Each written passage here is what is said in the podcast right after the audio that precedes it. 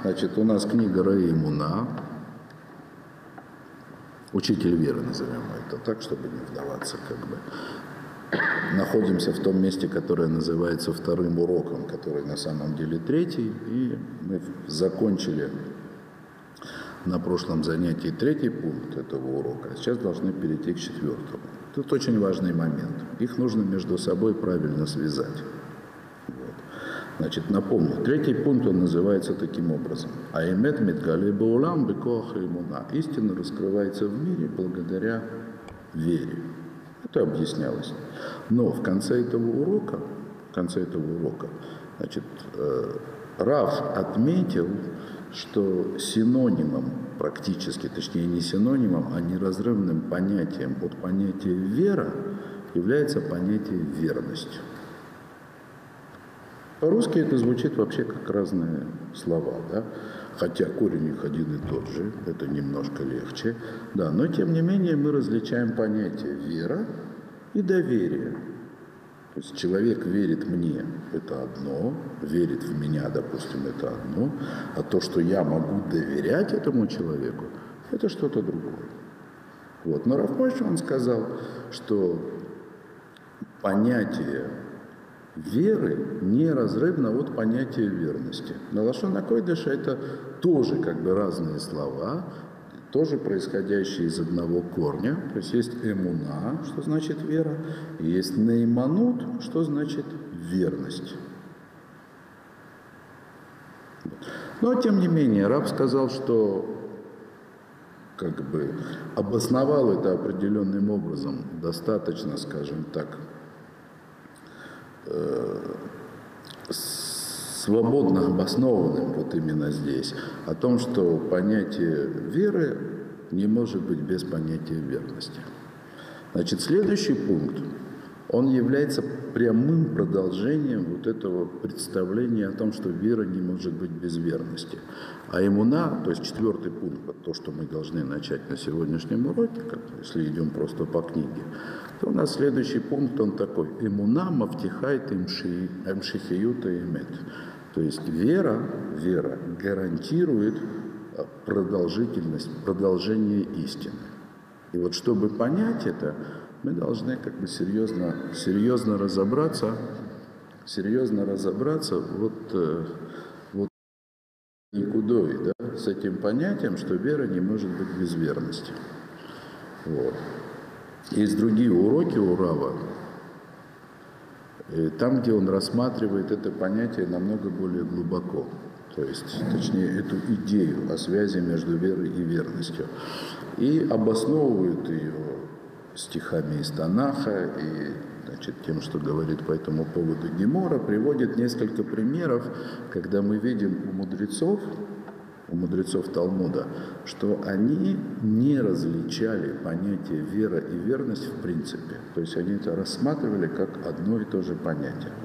И ярчайший пример этого, ярчайший пример, который мы сегодня специально разберем отдельно, значит, это то, что приводит, э, то, что приводит Гемора в трактате Таанит. Таанит. По поводу постов. В этом трактате Таанит очень много сказано о том, как, что делали и как поступали, значит, когда, когда складывалась такая ситуация, что не было дождей. Специальные молитвы о дожде, посты назначали ради того, чтобы дожди пошли. Да? Вот. И дождь это такое особенное явление. Те, кто живет, те, кто живет в земле Израиля, особенно в те времена, когда не было опреснительных установок всякого рода искусственного орошения, знали, что вся жизнь человека зависит от дождей. Вот Гемора говорит, Гемора в трактате Таанит говорит, что дожди приходят только для тех, кто верит по-настоящему. То есть только по-настоящему верующий в Бога человек, он мог удостоиться того, чтобы пришел дождь, когда он нужен и когда его по каким-то причинам не было. Гемора говорит, как в истории, что, что значит верующие по-настоящему. Это как в истории про колодец и крысу. Колодец не такой колодец, из которого вода идет, а тот колодец, который называется Бог. Тут важно понять. Раз уж мы это затронули, на Лашона Койдыше есть два понятия – Бор и Бейр. Переводит обычно и то, и другое колодец, хотя это неверно. Значит, колодец, который, из которого вода сама вытекает, это то, что называется беер. А бор – это то, что по-гречески называется цистерной. Яма для сбора дождевой воды. Значит, когда дождевой воды нету, то это просто яма. И она может быть очень глубокой. И яма такая, из которой выбраться просто невозможно без лестницы. Вот в подобную яму, в подобную цистерну братья бросили Иосифа. И она была пустая, он там не утонул. Но Боррекен Бумаем, как написано об этом. Это была пустая цистерна, в ней не было воды. Мудрецы учат, раз не было воды, так что там было? Ахравим Нахашим. Змеи, скорпионы. Но это потом нам еще пригодится. Так вот, Гемора только намекает, да, что дожди приходят только в ответ на просьбы э, истинно верующих, верующих по-настоящему, как в истории про колодец и крысу.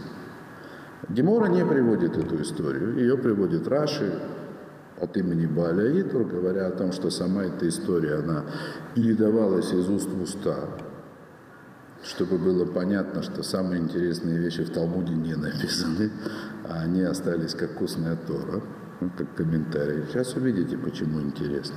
И Раши приводит эту историю. Что это за история про колодец и крысу? Вот теперь слушайте. Вот. Однажды женщина одна шла по дороге, путешествовала, и свалилась в этот самый колодец, в смысле цистерну, пустую яму. И выбраться ей оттуда нет никакой возможности. Кричит, никто ее не слышит. Пока не проходил мимо какой-то мужчина. Услышал ее и говорит, я тебя спасу, но с одним условием. Ты выйдешь за меня замуж. Делать нечего, пришлось согласиться, не сидеть же в этой цистерне, да, не умирать с голоду. Хорошо, выйду замуж. Он ее вытаскивает из этого бора, то есть из этой цистерны, и собирается жениться на ней прямо сейчас, на месте. Да? Она ему говорит, кто ты такой? Ну, откуда ты? Он говорит, я, говорит, из народа Израиля, священник. Как же тебе не стыдно? Ты священник, ты поступаешь не, не как у людей принято. Приди к моим отцу и матери, договорись с ними. После этого мы поженимся. Окей, договорились. Договорились. Они были только вдвоем, свидетелей нет. В свидетели взяли сам колодец и крысу, которая там пробегала. И пошли каждой своей дорогой, значит, для того, чтобы это история талмудическая. История от мудрецов. Она не имеет никакого простого смысла. Она вся аллегория. Взяли у свидетелей колодец и крысу. Пошли каждой своей дорогой. Мужчина пришел туда, где он жил, забыл вообще, сказать, про обещания, да, как свойственно. Мужчина. Вот. Женился, у него родилось двое детей. Один упал в колодец, погиб, другого съела крыса. Значит, когда это произошло, его жена говорит, что-то здесь не в так, что-то тут не в порядке. Он задумался и вспомнил про то обещание, которое дал. Значит, что он сделал? Развелся с этой женой, пошел искать ту женщину, которую он вытащил из колодца, на которой обещал жениться.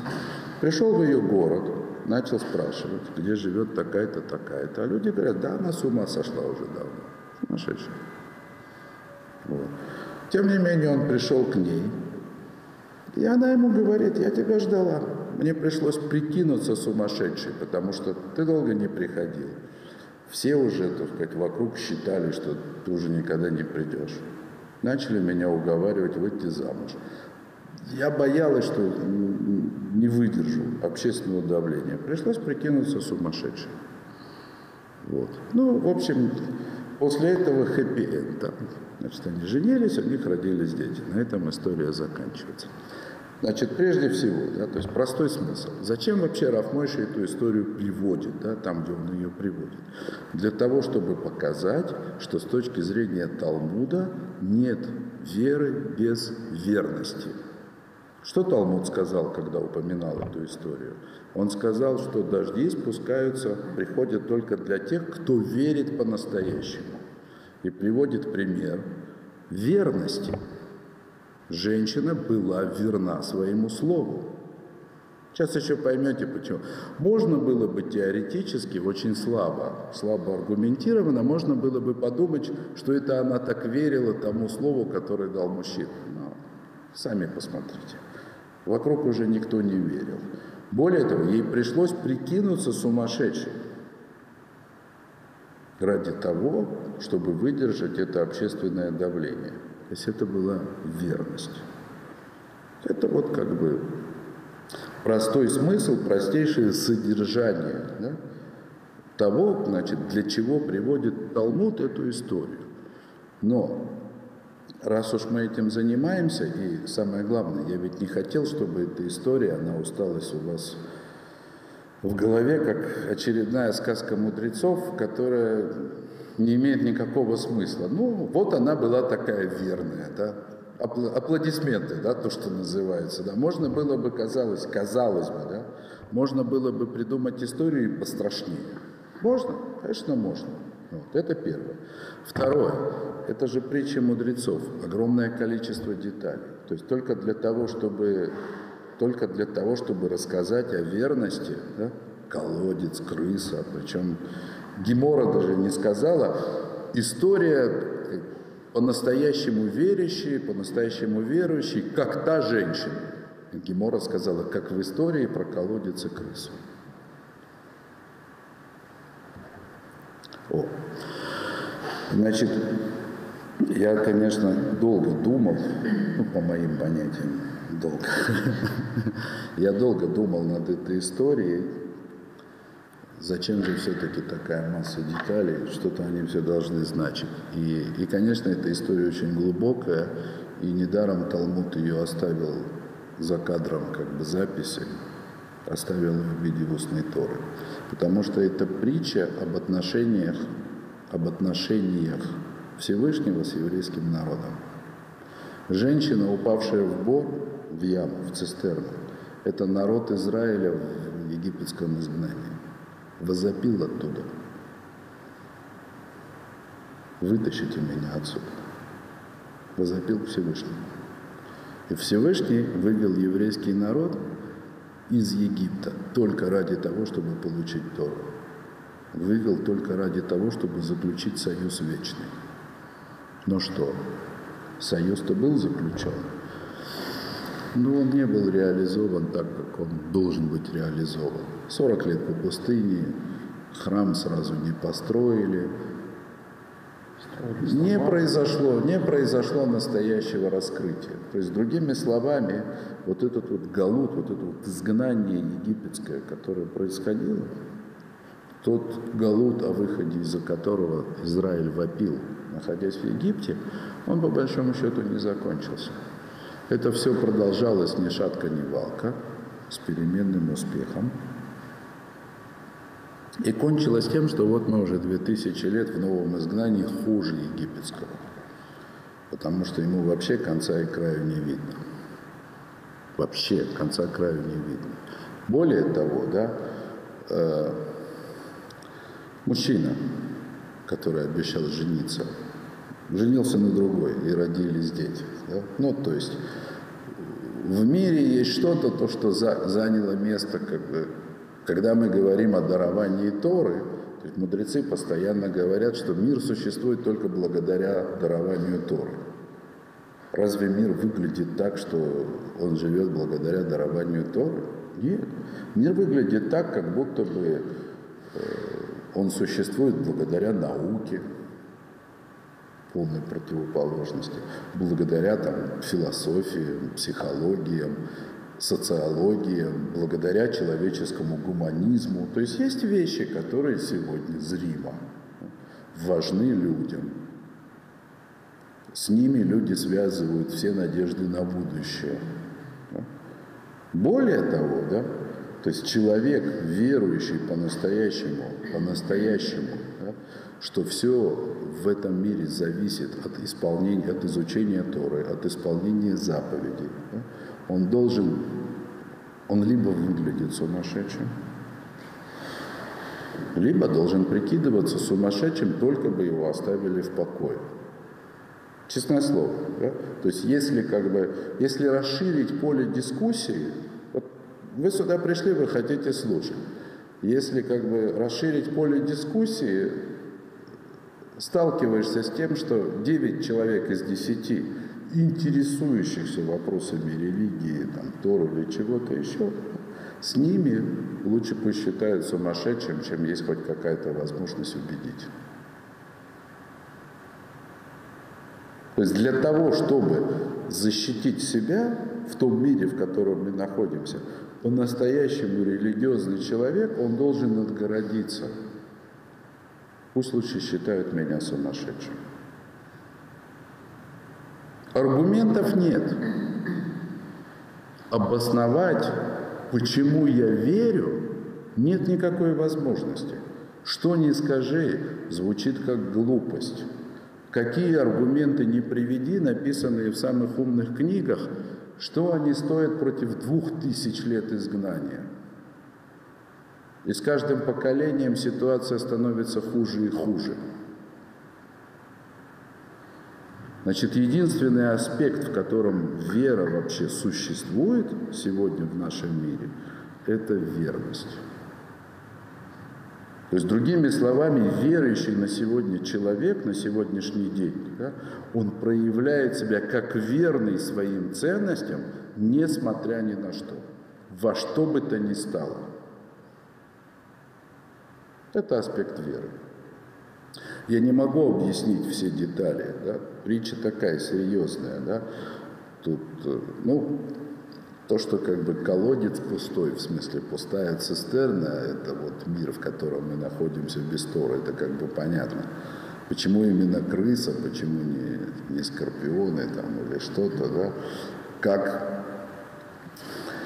Ну, понятно, то сказать, что по забывчивости, по забывчивости прижитых детей убил, убила яма, убила крыса. Это понятно. В смысле, что...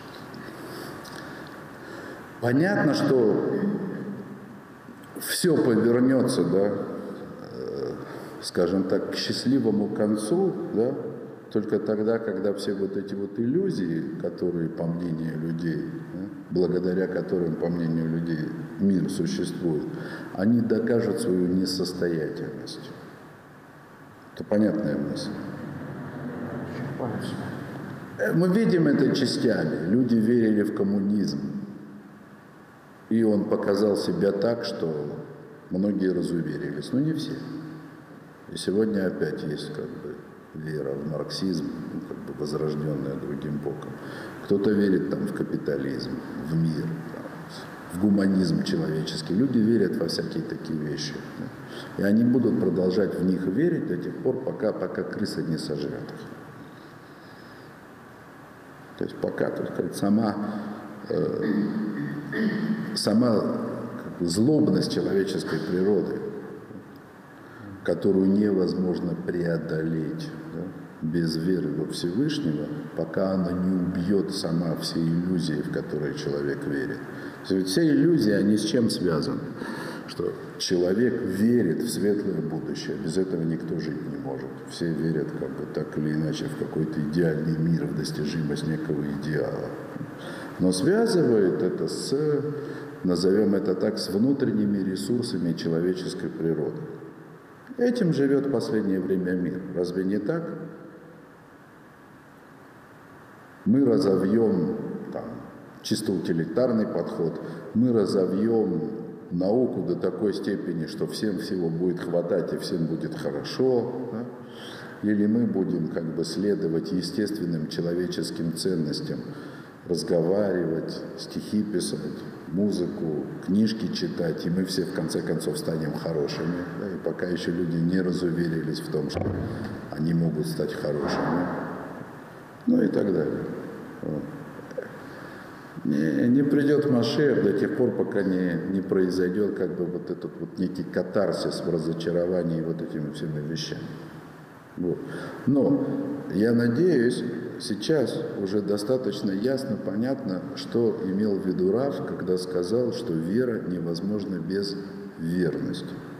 То есть мир, то есть то испытание веры, которое Всевышний дает нам в этом мире, это испытание веры доходит до ситуации, когда кроме верности, однажды познанным или принятым истинным, ничего не остается у человека. Одна только верность.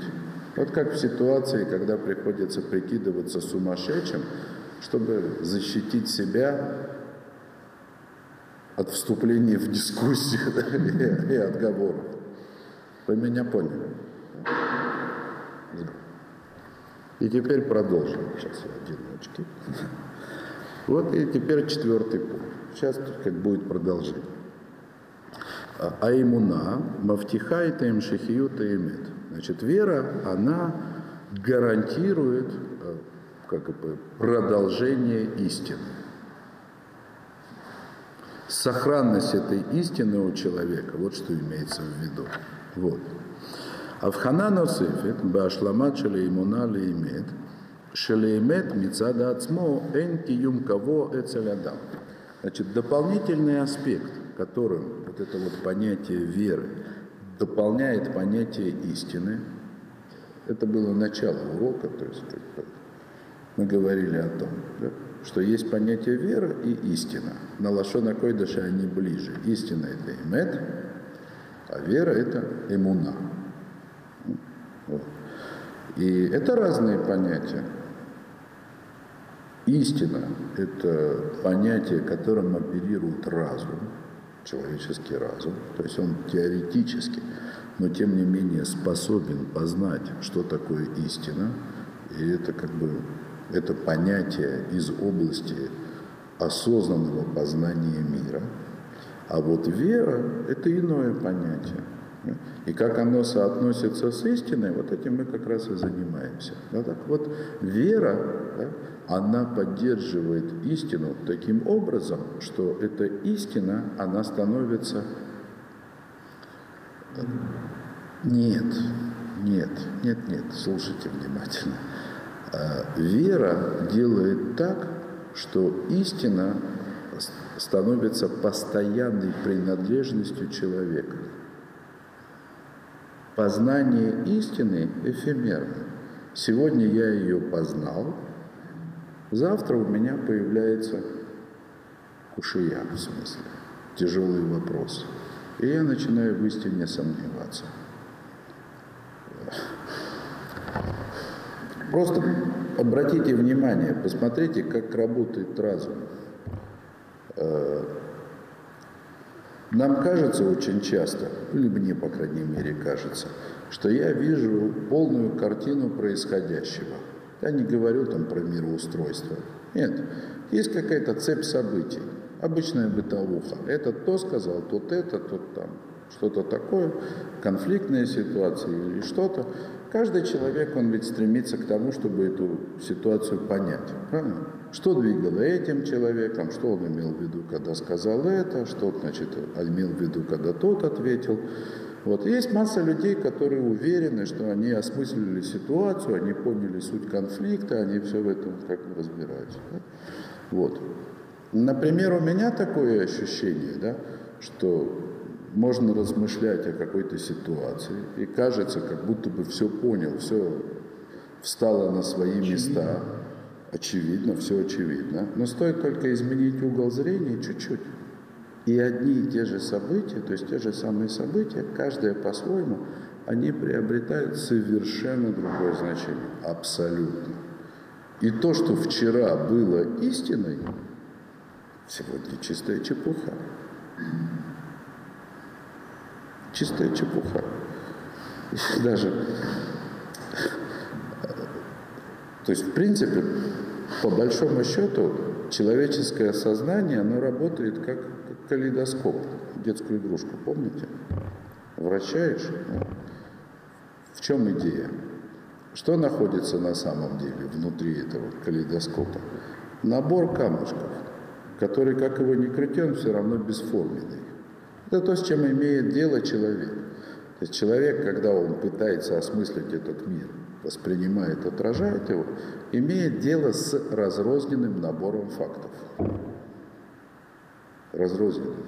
И только человеческое сознание, воображение, оно превращает эти факты в стройную картину, как зеркала, которые отражают это таким образом, что появляется красивый узор.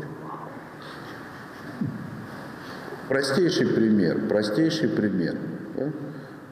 Зрение. Но кажется, что мы видим объемный мир. Но это же не так, мы видим плоскую картинку. Объем изображению, то есть воспринимаемой картине, дает воображение. И если только чуть-чуть неверный свет, тени, ну как на этом же построены эти тесты, те тесты психологические, да, кляксу какую-то, да, что ты здесь видишь? Один человек видит одно, другой второе, третий третье. Это пример, как работает воображение. Понятно, что когда яркий свет и понятные предметы, тут как бы все видят одно и то же. Хотя недаром же Тора да, сказала, что только два свидетеля да, могут свидетельствовать только тогда, когда два человека видели одно и то же, мы верим тому, что они видели. То есть то, что человек видит, достраивается воображением. Безусловно. А если выключить из этого воображения, будет что-то совсем иное. Даже представить себе невозможно. Это настолько, настолько очевидно,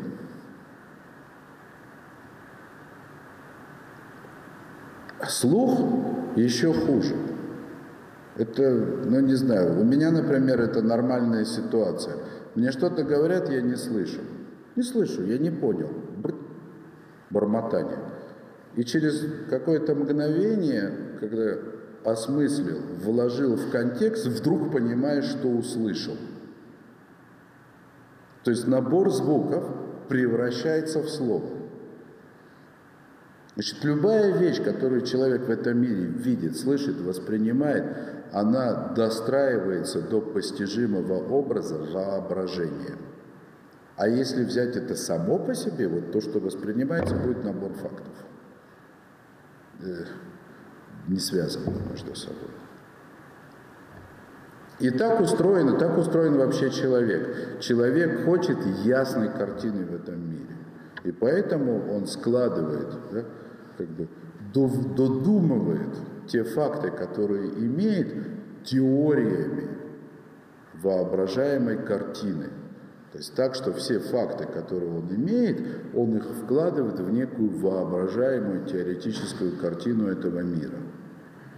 Но сами по себе факты, они легко интерпретируются, они вкладываются легко в совершенно иную теорию. То же самое мы видим в науке. То же самое мы видим в науке. То была механика Ньютона. Пришел Эйнштейн и все размазал. Добавилось несколько фактов, и все перевернулось. О, конечно, ученые нам говорят, что механика Ньютона есть частный случай, грубый случай как бы теории Эйнштейна, и так любая научная теория. Да? То есть как только, стоит только добавить несколько новых фактов, все расползается в большей или меньшей степени, и все это надо заново как бы осмысливать. То есть люди живут с постоянно меняющейся картиной мира, потому что они сами строят эту картину, опираясь на логику и воображение. А логика человека достаточно сильна, воображение вообще как бы великолепно работает, да? То есть и мы сегодня даже не можем себе вообразить то, что вообразит человек завтра, когда ему потребуется вообразить что-то новое для того, чтобы вложить в эту картину дополнительные факты. Уже возникли некие проблемы там с наукой, да, с квантовыми теориями, да, что уже вообразили параллельные миры, да, переходы в них, все. Все бесконечное число параллельных миров. Есть они, нет их, но их вообразили. Красиво. Из, конечно, красиво, идеально, все вписывается. Я о чем говорю?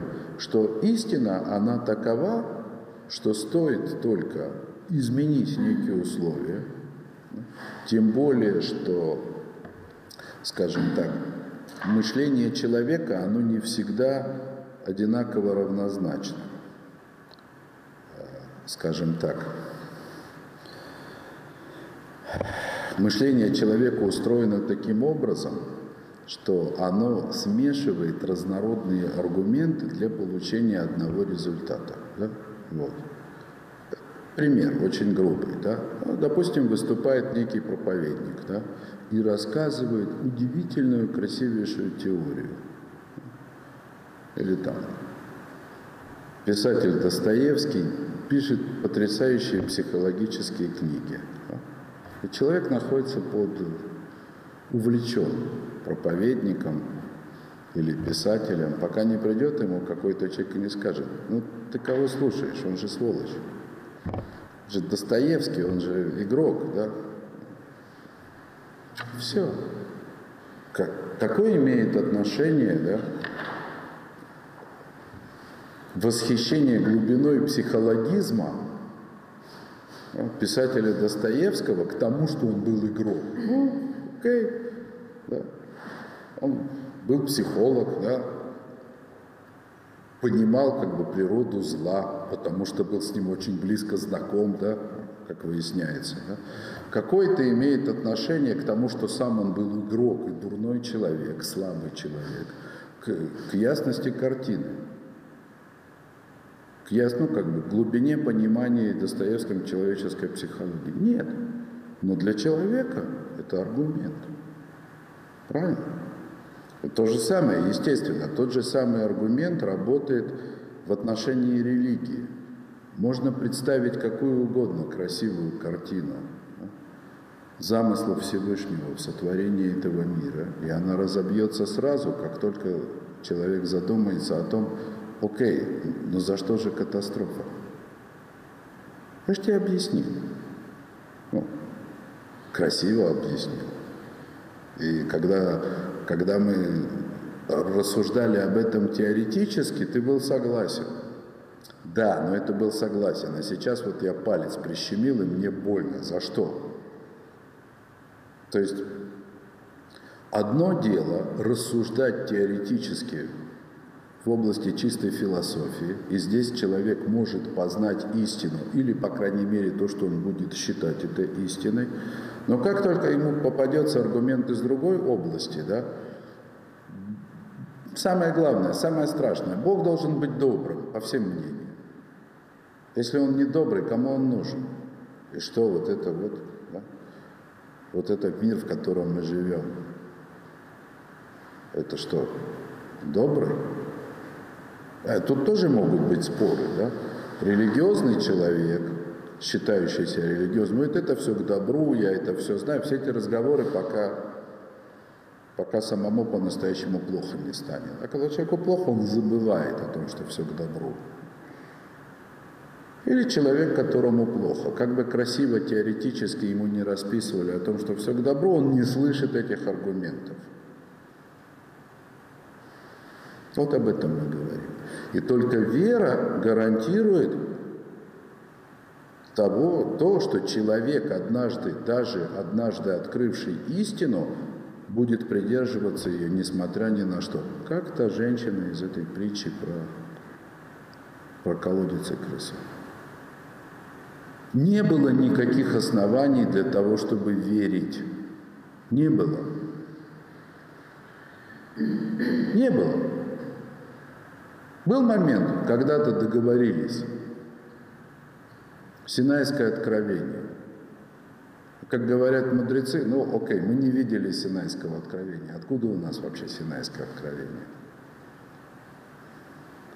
Есть такой аргумент мудрецов, что ну как было заповедано же Вишинантом Ливанеха, то есть научи этому своих детей, что свидетельство о Синайском откровении передается от отца к сыну, а сын верит своему отцу. По крайней мере, так было раньше. Но последние сто лет этого нет. может даже больше. Во-первых, э, мы, конечно, верим своим отцам, но не в том, что касается религии, понятно, да? Я не думаю, что у кого-то здесь был религиозный отец по-настоящему, знающий о Синайском откровении.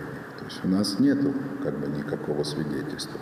Можно только говорить о неком чуде, что души присутствовали, что человек становится восприимчив к истине там, и так далее. Но, в общем, для того, чтобы Синайское откровение имело какое-то значение в наши дни для человека, живущего в наши дни, нужно какое-то невероятное чудо. Нужно какое-то невероятное чудо. И вот это чудо, оно подобно верности, да, которую хранила эта самая женщина, вопреки всему. Да? Настолько, что пришлось всему миру представляться сумасшедшей, потому что аргументов нет. Вот это значит, что вера, она гарантирует продолжительность истины. А нет, я, конечно, вру. Э, это живой пример. Я видел по-настоящему верующего человека, Рафецка Казильбера. Кто его видел, кто с ним разговаривал, все, да? Дай Бог когда-нибудь мне стать на десятую долю таким, как он. Тот, кто разговаривал с верующим человеком, однажды по-настоящему верующим человеком, тот прикоснулся к Синайскому откровению.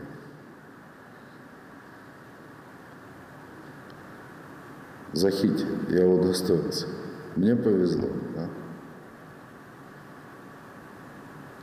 Вот только так. Так что получается, это не зависит от человека, это она сама сохраняет человека в... Нет, нет, нет, нет, нет, нет, это очень важно. Э, это похоже, похоже на силу воли. Да?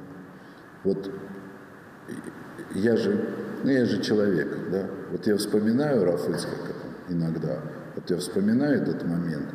Был очень, вообще потрясающий момент был. Я его снова расскажу. Я осмыслил его только через какое-то время. Вот мое как бы, первое знакомство с Рафыскаком, оно состоялось, когда я приехал посмотреть, как выглядит Ешива, там, неважно, что меня влекло, уже, так сказать, неважно. Ну вот я увидел Ешиву, и я был поражен. Книги старинные, где-то там у меня в душе что-то такое было, да. Вдруг я понял, что это то, значит, о чем я грезил по по ночам, так сказать, в детстве, и я не знал, что такое бывает, и вдруг увидел. Я думал, что это только в сказках бывает про древние книги, да, увидел ребят, которые учатся, все. И я понял, что жизнь не имеет смысла, если я не поучусь. Да? Ну что, я живу в Днепропетровске, жена, ребенок, денег нет, ну в смысле, каждый месяц они обесцениваются. Да? 92 год был, да? Я помню, там в Днепропетровске на заводе работал, каждый месяц меня зарплата удваивалась или утраивалась, да, это нес авоську с этим, с, с бумажками, и, и тут же шел в магазин, потому что к концу месяца они уже как бы, да, и что, сейчас все бросить, уже две страны разные, приехать в Москву учиться. В общем, это выглядело кошмаром. И я подошел к Рафыскаку, ну, естественно, по совету старшего, более умного товарища, да, он мне сказал, иди спроси раба, раб святой человек скажет. Я к нему подошел, он мне сказал, вы знаете, я думаю, что когда человек хочет учить Тору, обычно Бог ему помогает. И я ему поверил. Поверил, все, все бросил. Потом всякие были времена. Потом, через много лет я это вспомнил, и я понял, что это было чудо. Это было чудо. Да какой нормальный человек поведется на такое вообще?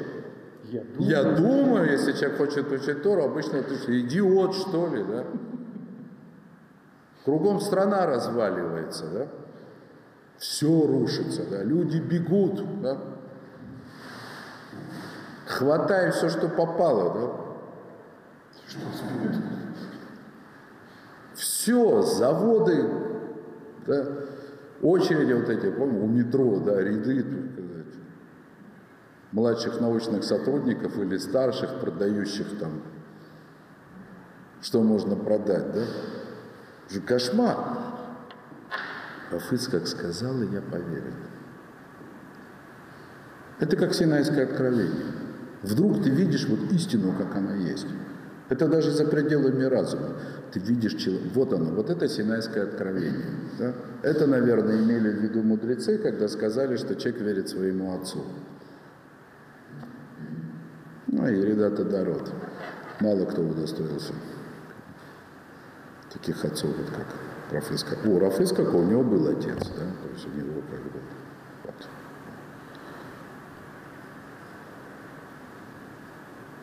Да, но, но, но, э, что это значит? Вот я тогда послушал, изменил свою жизнь. Что это? Избавило меня от всех сомнений? Нет, конечно. Жизнь была долгая, да и сейчас она, дай Бог, еще долго. Вот в тот момент я Рафыцкому поверил, я был, так, я был как Рафыцкак тогда. Вот как он верит, вот в тот момент я ему поверил, как бы и жизнь свою изменил. А потом я же не остался таким. Исчезло это ощущение. Нет уже передо мной Рафыцкака, который бы похлопал по плечу. Ты не знаешь, какие чудеса делает Всевышний. В этот момент, когда ты слышишь его, конечно, неприятности, пустяки, дело житейское, Всевышний делает чудеса. Вышел за порог. А где? Как я буду жить завтра? То есть вера это, – это способность человека следовать однажды увиденной или вот как прочувствованной истине, несмотря на то, что сама истина у нас скрылась. То ты следуешь ей, несмотря ни на что.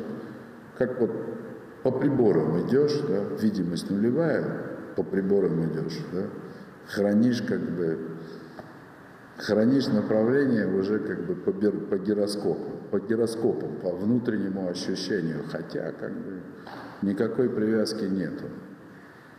То есть без этого веры не существует. Вот это вот что значит вера делает истину постоянной принадлежностью человека, я так перевожу корявенько. Да? Истина, ощущение истины, то есть это принадлежность сознания ускользает от человека. От того, что он посмотрит под другим углом, новый факт увидит, и сразу все может поменяться. Или хуже того, если вдруг мир повернется к нему не такой ласковой стороной. Да? И все, что касается как бы, присутствия Всевышнего в этом мире, сразу становится...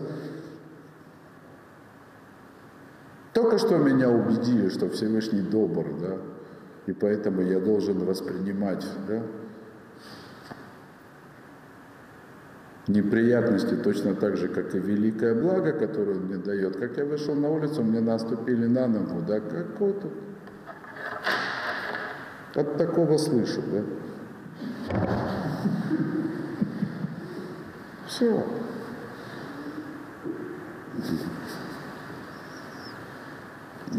Ничего не надо, да? Просто, просто обычный гнев. Ну, человек гневается, злится. Это что? Это же маловерие. В Талмуде написано, что любой, кто гневается, все равно, что служит идолам. Почему? Потому что он не верит, что все от Всевышнего и все добро. Что ж ты гневаешься? Как же так легко мы впадаем в гнев, да? ходим десятилетия, 20, 30 лет в синагогу, все учимся, молимся, вдруг чуть что-то неприятное, сразу разозлился. Да как же так? А в тот момент, когда человек злится, вера покинула его, ощущение истины покинуло его.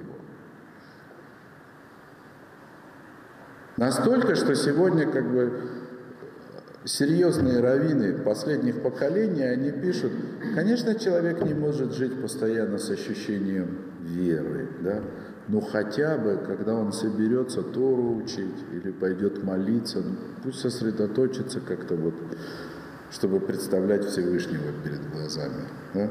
Пусть как бы вернет к себе веру хотя бы, когда он молится. А вот так вот идти по, по жизни с верой, можно только в угол себя загнать. Да? Ну, в каком смысле? Э, разозлился, но сдержался. Разозлился, это маловерие, но сдержался. Сохранил память какой-то о вере. Понятно? Пришло, вот сейчас будет Рошашона, всех простил, наконец, от страха, что меня не простят. Да? Все обиды простил. Рошашона, да? Чтоб меня простили, надо всех простить. Собрался силами и всех простил. Да? Потому что Рошашона, ужас, Элуль, шафар трубят. У-у-у. Ты действительно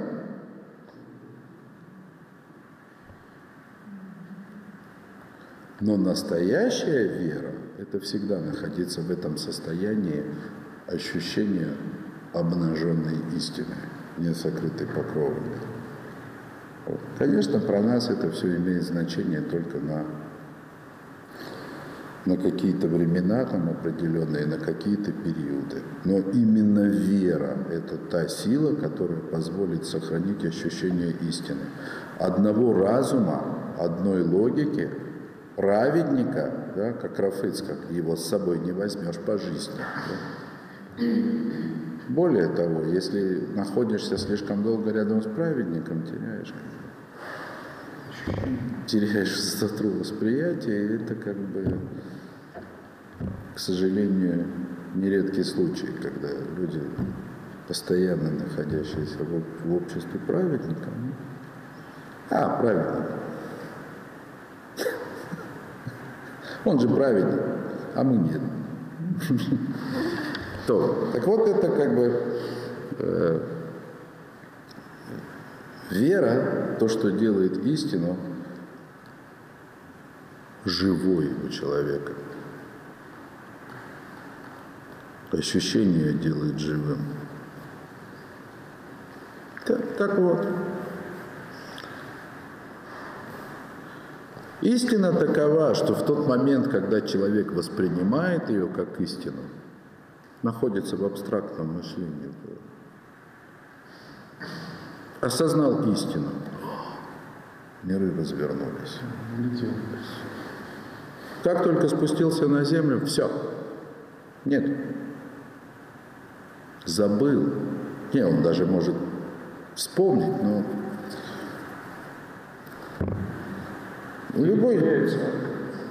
Истина – это самое, самое красивое, самое приятное, что может быть у человека, самое великолепное ощущение, когда его ощущаешь. Это потрясающе. И она не, никакая, как только вот отвлекся от нее. Чуть только погрузился в этот мир, все. Ну, есть. Можно так сказать, а можно это. Аргументы. То.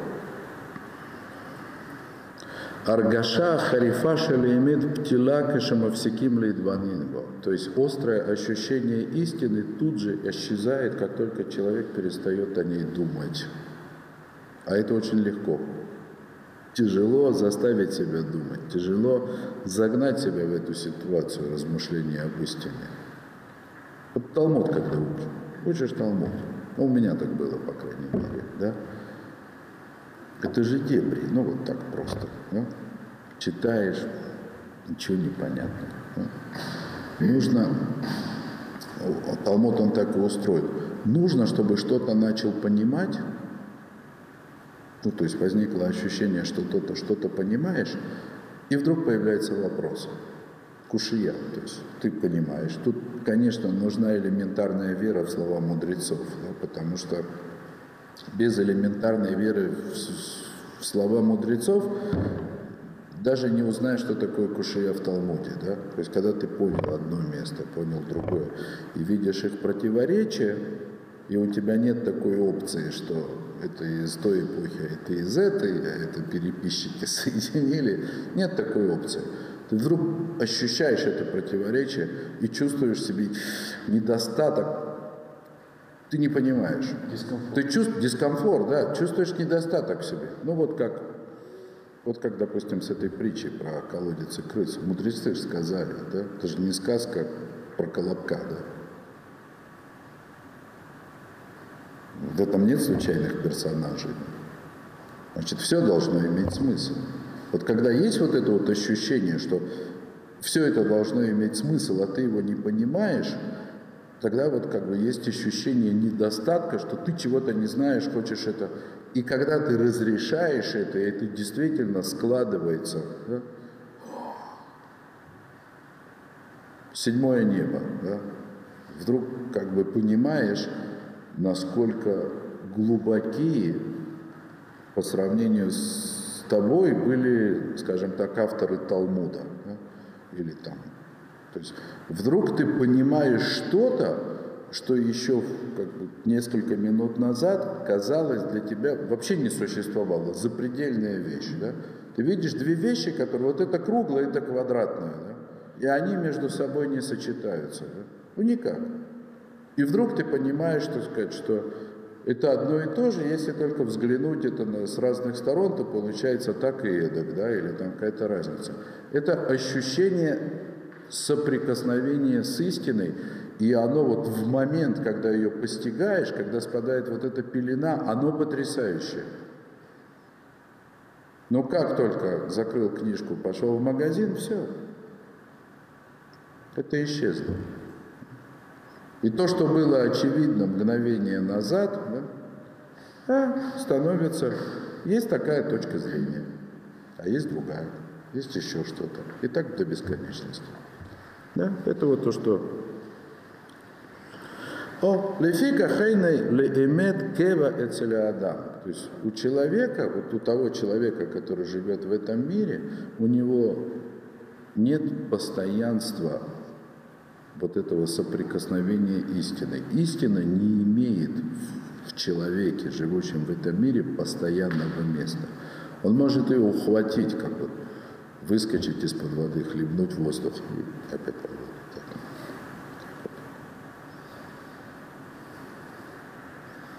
э, Машаль есть, как бы Машаль, да? когда человека изгнали из Ганейдена, закрылись двери. Сказано, что, значит, дальше Тора говорит, что и поставил Всевышний ангела, да, в лагата херефа митапехет, да, и в руки ему вложил э, лагата херефа митапехет, лезвие или пламя меча, вращающееся. А что это значит? То, что раньше было светом, стало ударом молнии. Так мы живем во тьме. И наше постижение истины, оно похоже на удар молнии, которая вдруг на какое-то мгновение осветит тьму, и вдруг ты увидишь ясную картину. И тут же снова наступает тьма. Вот это вот наше, как бы, наше отношение к истине в этом мире. Можно ее однажды увидеть в свете молнии, а потом придется помнить и придерживаться ее. О, так вот, у истины нет постоянного места в человеке, нет у человека сосуда такого, да, для того, чтобы постоянно ощущать, видеть эту истину, как ее он может увидеть однажды. То есть нет, нет вот этой способности придерживаться истины, держать ее как бы свежей всегда, да, так, чтобы можно было полагаться. Да? Всегда ощущать истину как истину, несмотря ни на что, несмотря на все там, допустим, противоречия. Да вообще, когда истину человек осознает, все остальные ощущения мира, они вообще не имеют смысла. Ничего не болит, ни, ничего не мешает, неприятности, пустяки, ничего вообще нет. Ты вместе с осознанием истины приходит ощущение, насколько все остальное по сравнению с этим не важно, мелко. И вот, вот эта истина, она такова. Другое оно не бывает. Только что, только ощущение это уходит. И какие-то вещи, которые секунду назад казались пустяками, они вдруг становятся неимоверно важными. То есть нельзя полагаться на ощущение истины, пусть даже человек узнал его вкус. Нет, никакой, нет никаких оснований полагаться, что однажды поняв истину, человек будет следовать ей всю оставшуюся жизнь только из-за того, что он понял ее и осознал. У способности познать истину нет надежности, нет уверенности, нет постоянства. И на самом деле это связано с тем, что для того, чтобы познать эту истину, человек, он, он должен вылезти из кожи. Как будто душа покидает тело. Все как-то а, а потом обратно все возвращается. Очень быстро. А имунаги коха колета теймет беет брерута. И вера – это есть та самая сила, в смысле способность души, которая схватывает истину в тот момент, когда истина ясна, и она, вера, превращает эту истину во что-то постоянное в человеке. Постоянное не в смысле ощущения, хотя со временем как бы это тоже имеет какой-то. Постоянное – это как способность следовать однажды понятой истине, истине, несмотря на то, что острота ее прошла. Но это не память об истине. Нет, это, не, это, это вера. Это вера, это верность. Может быть, это может быть, это можно уподобить, это сила воли. Сила воли. Ну вот, закашлялся, курить бросил. Это не называется свободой выбора. Это тот самый пример, который Равдеслер приводит как отсутствие свободы выбора. Стало плохо, бросил курить, потому что за ощутил себя так плохо, что курение уже как бы да, похорошело, опять закурил, а ты же бросил только что считал, что плохо. Да.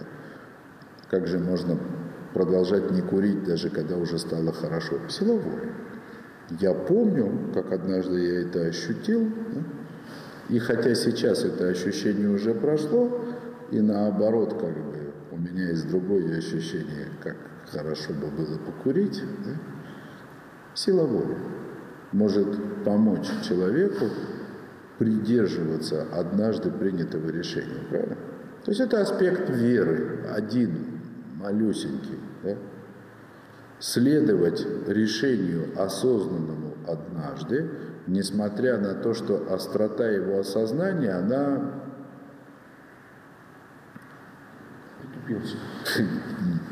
Не то, что притупилась, она как бы... Можно снова начинать как бы рассуждение, вредно курить, не вредно. Там. Это просто как пример. Вот. Любая вещь. Как диета, чтобы полезно было.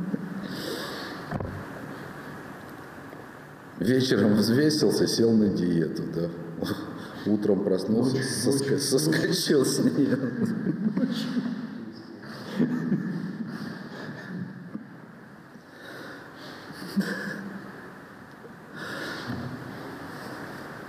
Зео. Так вот, вера – это то, что схватывает истину в тот момент, когда она становится ясной и превращает ее в некое. Я верю в это. Да? Смотрите, Раф никогда не говорит, что верю, потому что абсурдно. Верю, потому что однажды мне это прояснилось и было ясно. Несмотря на то, что сейчас это выглядит абсурдным, это так. Но не, не то, что это абсурд. Понятно?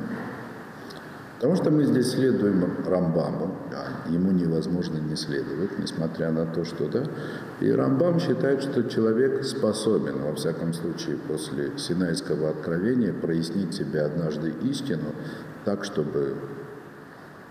Собственно, о чем мы говорим? 13 основ веры Рамбам. И Рамбам, как мы как он цитировался здесь Равом раньше, он говорит о том, что этими основами нужно заниматься постоянно, их нужно прояснять себе постоянно. Они должны быть ясными. То есть истинность основ, она должна становиться человеку ясна, хотя бы, когда он ими занимается. Они должны быть ясными. Но потом придется следовать вере. Но сначала надо прояснить.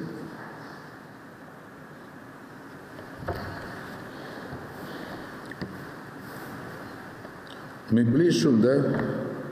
Да, так вот, это то, что вера, то, что позволяет человеку придерживаться истины, да, не обращая внимания на то, насколько остро я ее сейчас понимаю, насколько как бы вот ощущаю это понимание истины. Гамам лизман мисуя марехет челеймет гвуамимени. Даже если в определенные времена, Раф так мягко говорит, да, Э, вся вот эта система познания истины, она слишком высока для меня. А какая истина? Я картошку на огороде копаю. Да? Какая истина? Да, или там. Мы здесь на работе проект сдаем. Да? Какая истина? Все, как бы, простые вещи. В магазин пошел, да? еще что-то. Вейни холляхшоф и я не могу, естественно, в этом состоянии размышлять об истине так, как следует, то есть отстранившись от всего. Арей аймуна машира ату битхум шалиемет леулам. Тем не менее, вера – это то, что то, то качество души, доступное человеку, которое способно оставить этого человека в рамках истины навеки, да, навсегда, даже если он Беймуна аймет никлетет венитпесет веколь офен и веколь мацав. Благодаря вере истина становится принадлежностью человека, где бы он и в каком бы состоянии он ни находился. Но это иммуна, это вера, это, это не просто так. Это не декларация «я верю». Да? Я верю, это не значит, что я, блинедер, буду придерживаться вот тому, чему меня научили по мере возможности. Нет. Верить – это способность следовать истине, несмотря ни на что, однажды открытой. Даже когда приходится прикинуться сумасшедшим. Но с другой стороны, все равно же научили. М? Ну вот даже мы учим 13 основ веры, а тоже с другой стороны тоже же научили. Не, конечно, надо учить, да, но давайте так я скажу. Вы же понимаете, о чем идет речь. Да. Однажды же вы поняли, что все не так просто, правда? Понял. Все. Ну, только что. Только потом тяжело придерживаться, да. И есть еще масса деталей, да. Для этого нужна учеба, для этого нужно учиться, нужно прояснять.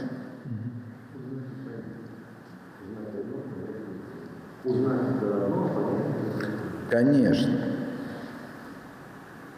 Но все равно, все равно, человек, который не, стал, не столкнулся с ощущением истины, о которой мы говорим, да, хоть однажды в жизни не высидел бы здесь час, вот, не, не слушал бы мои разглагольствования. Мы тут все свои, я так понимаю. Да? Другие уходят через 5 минут, 10 минут после начала урока. Ну, Саша Мязов. Только что, да, э, ощущение истины, оно может быть более, менее полным, более острым, менее острым. Есть масса деталей. Целых 13 основ Рамбам сформулировал. То есть есть детали. То есть тут всегда есть что шлифовать, что хотя бы в момент учебы. И увидеть хотя бы во время учебы, как это распространяется на всю обыденную жизнь человека. То есть человек может быть верующим, но сам не понимать, где его действия, слова, воззрения, они вступают в противоречие с его собственной верой.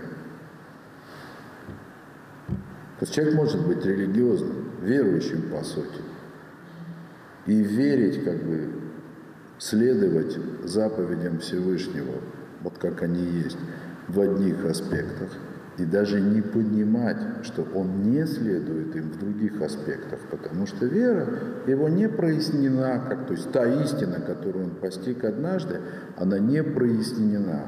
Да?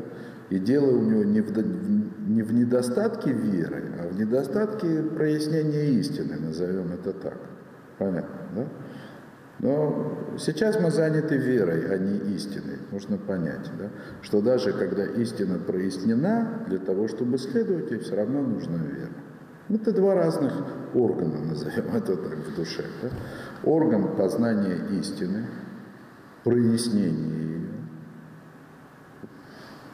в максимальном количестве деталей, и орган сохранения этой истины, то есть сохранение приверженности этой истине в душе.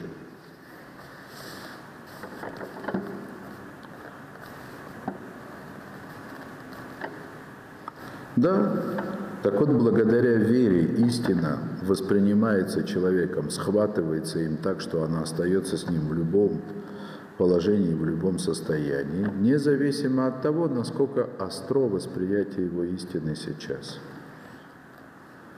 Или даже если она вообще как бы... Ну, это вот человек, который уже выглядит как сумасшедший. Да? Ты что делаешь, да? Ты что? Я сам не знаю, что. Ну так надо, да? Вот сейчас я даже не могу объяснить, почему я так делаю. Да? Но я все равно так делаю. Не то чтобы так надо, да, не то чтобы так надо, да, есть достаточно много мудрецов высказалось, что так нельзя, да, надо же истиной все-таки следовать, а не, а не тому, что я решил, что буду следовать как истине, да, вот. Ну, поэтому учиться надо, да. И именно вера делает как бы, человека способным постоянно полагаться на однажды раскрывшуюся истину. Штей Авханот Аэлу Маши, Захар, Маши Захарну Михазалем и Деврей Маараль. То есть и вот эти вот аспекты, да, то есть истина и вера, да, это то, что нам должно объяснить как бы вот эти вот непростые места в словах мудрецов, Маараля, да, Значит, что эмет веймуна эм быциюр шель захар венекива, то, что мы говорили на позапрошлом уроке, да, что истина и вера – это как мужское и женское начало в мире. Недаром в притче Геморы да, образец веры была женщина.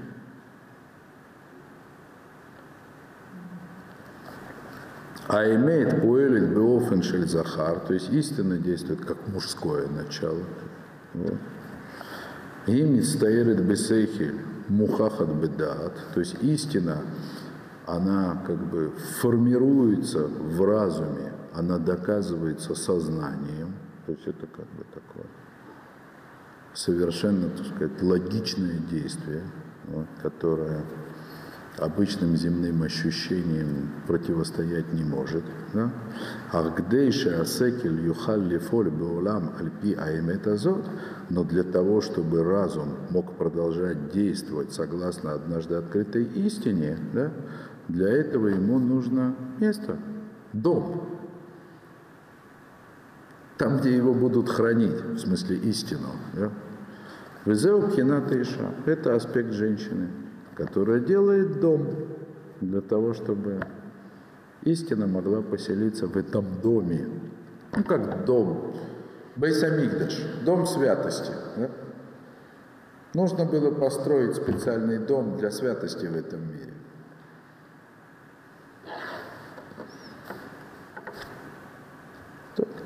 И это дает возможность истине поселиться в этом мире, ну или в человеке, на постоянной основе.